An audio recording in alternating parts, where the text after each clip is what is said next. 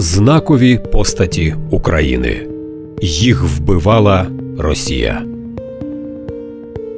Остапа Вишню незаконно засудили до 10 років позбавлення волі. Найбільш знаний та шанований в народі український гуморист ХХ століття відсидів від дзвінка до дзвінка у виправно-трудовому таборі, підрозділі, що входив до структури Гулагу. Привід для арешту був, м'яко кажучи, дивний тероризм. Нібито гуморист із товаришами готував замах на відомого партійного діяча Павла Постишева. Звинувачення було настільки безглуздим, що на допитах у НКВС письменник не втримався і пожартував. А чому б вам не звинуватити мене і у зґвалтуванні Клари Цеткін? За іронією долі, через кілька років сам Постишев був оголошений ворогом народу і засуджений до найвищої міри покарання. І за сімейною легендою вишня знову зіронізував мовляв, я ж перший хотів його розстріляти. Але це було через кілька років. На початку термін гумориста ледь самого не поставили до стінки. За розповідями очевидців, письменника врятував псевдонім. Наказали ліквідувати Остапа Вишню, а в'язень за документами був під справжнім прізвищем та ім'ям Павло Губенко. Утім, рідні скептично ставляться до цієї версії і розповідають історію про те, що письменника врятували морози, які скували річку Печору. Пароплав із арештантами довго не міг пробитися до порту призначення, і поки ув'язнені йшли по етапу, начальника табору встигли зняти з посади і розстріляти. А наказ про розстріл вишні щасливо загубився. У таборі йому доручають написати цикл оповідань про працю в'язнів, і тут він не втримався від двозначного іронічного тону. І з пафосом писав про те, що за останні кілька років на півночі значно зросло населення. Дивіться, який прогрес. Незадовго до звільнення у важкому стані із виразкою вишня потрапив у таборі до лікарні. Дізнавшись, що письменник за освітою медик, табірний лікар взяв його під свій патронат, зарахувавши фельдшером, що трохи полегшило його життя. Але після того, як Остапа Вишню випустили на свободу 1943 року, то одразу ж знову поклали у московську лікарню, лікували виразку і просто відгодовували, бо в такому вигляді, в якому він повернувся з табору, його не можна було показувати громадськості. Донька письменника Марія під час війни вступила в московський інститут і випадково дізналася, що в одній зі столичних лікарень лежить батько. Він не впізнав її, бо пам'ятав десятилітньою дівчинкою, а прийшла 20-річна дівчина.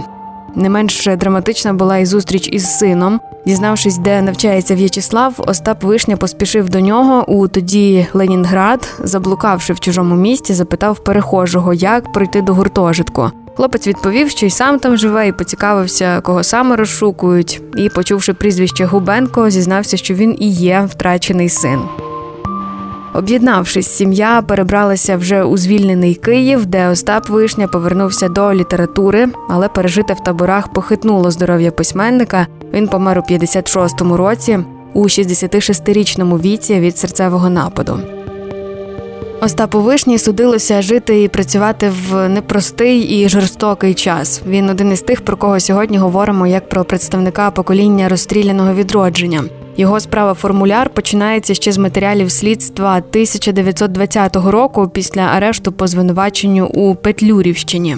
Попри це, після цього Остап Вишня стрімко таки увійшов в літературу. На початку 20-х газета Селянська Правда надрукувала невеликий фейлетон Чудака, їй Богу, під яким вперше з'явився псевдонім Остап Вишня, який і став літературним ім'ям Павла Михайловича Губенка. Ну а від 1923 року одна за одною виходять його збірки. Спочатку високо поціновані літературною критикою, а згодом брутально нищені критикою ідеологічною. Іронія літературної долі Остапа Вишні в тому, що його унікальний сатиричний хист сягнув висоти якраз в часи утвердження кривавої диктатури Сталіна, і проте саме йому, найталановитішому серед відомих українських сміхотворців, вдалося вижити і дочекатися настання відлиги, коли вперше за чверть віку з'явилися відносно, звісно, сприятливі умови для творчості.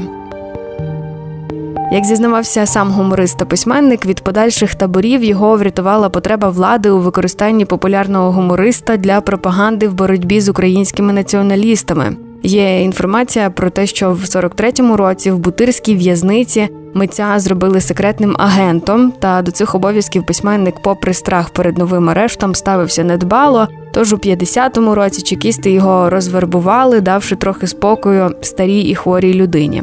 Восени 55-го, за рік до смерті, Остап Вишня був офіційно реабілітований за відсутністю складу злочину. Це дало можливість розпочати підготовку двотомника вибраних творів, до якого вперше після звільнення увійшло трохи старих довоєнних робіт, хоча й наново цензурованих. Більшого він за життя не дочекався. Український мовознавець та письменник Борис Антоненко Давидович писав: нашу сучасну українізацію можна назвати українізацією імені Остапа Вишня, беручи до уваги значення і вагу вишневих усмішок у справі безболісного і самоохотного переходу різних гатунків принципових ворогів до лона української культури.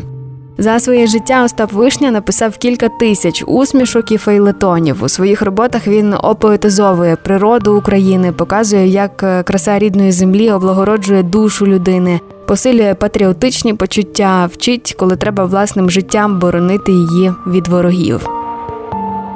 Остап Вишня у тексті Дещо з українознавства пише, що цитую. Мова в Україні найкраща, небо найкраще, ґрунт найкращий, залізниця теж найкраща, народ найкультурніший. На північ від України живуть треклятущі кацапи, що годуються виключно українцями. На заході поляки дуже хороший братній народ. А далі вже йде Європа, що чекає українську культуру. Ще у фрагменті цього твору є таке: столиця України, Київ, виконує обов'язки матері городов руських. Батька городов руських не знайдено, але він, безперечно, десь є. Ім'я Остапа Вишні і за його життя і нині саме по собі викликає добру усмішку у тих, хто читав чи чув рядки його творів. Так збулася мрія письменника, який у травні 49-го, згадуючи і шалену популярність 20-х, і десятирічне ув'язнення у сталінських таборах, роздумуючи над сторінками свого нелегкого життя і творчості, занотував у щоденнику, що був би щасливий, якби зміг своїми творами викликати хорошу, теплу усмішку у народу. Проєкт реалізовано за підтримки Українського культурного фонду.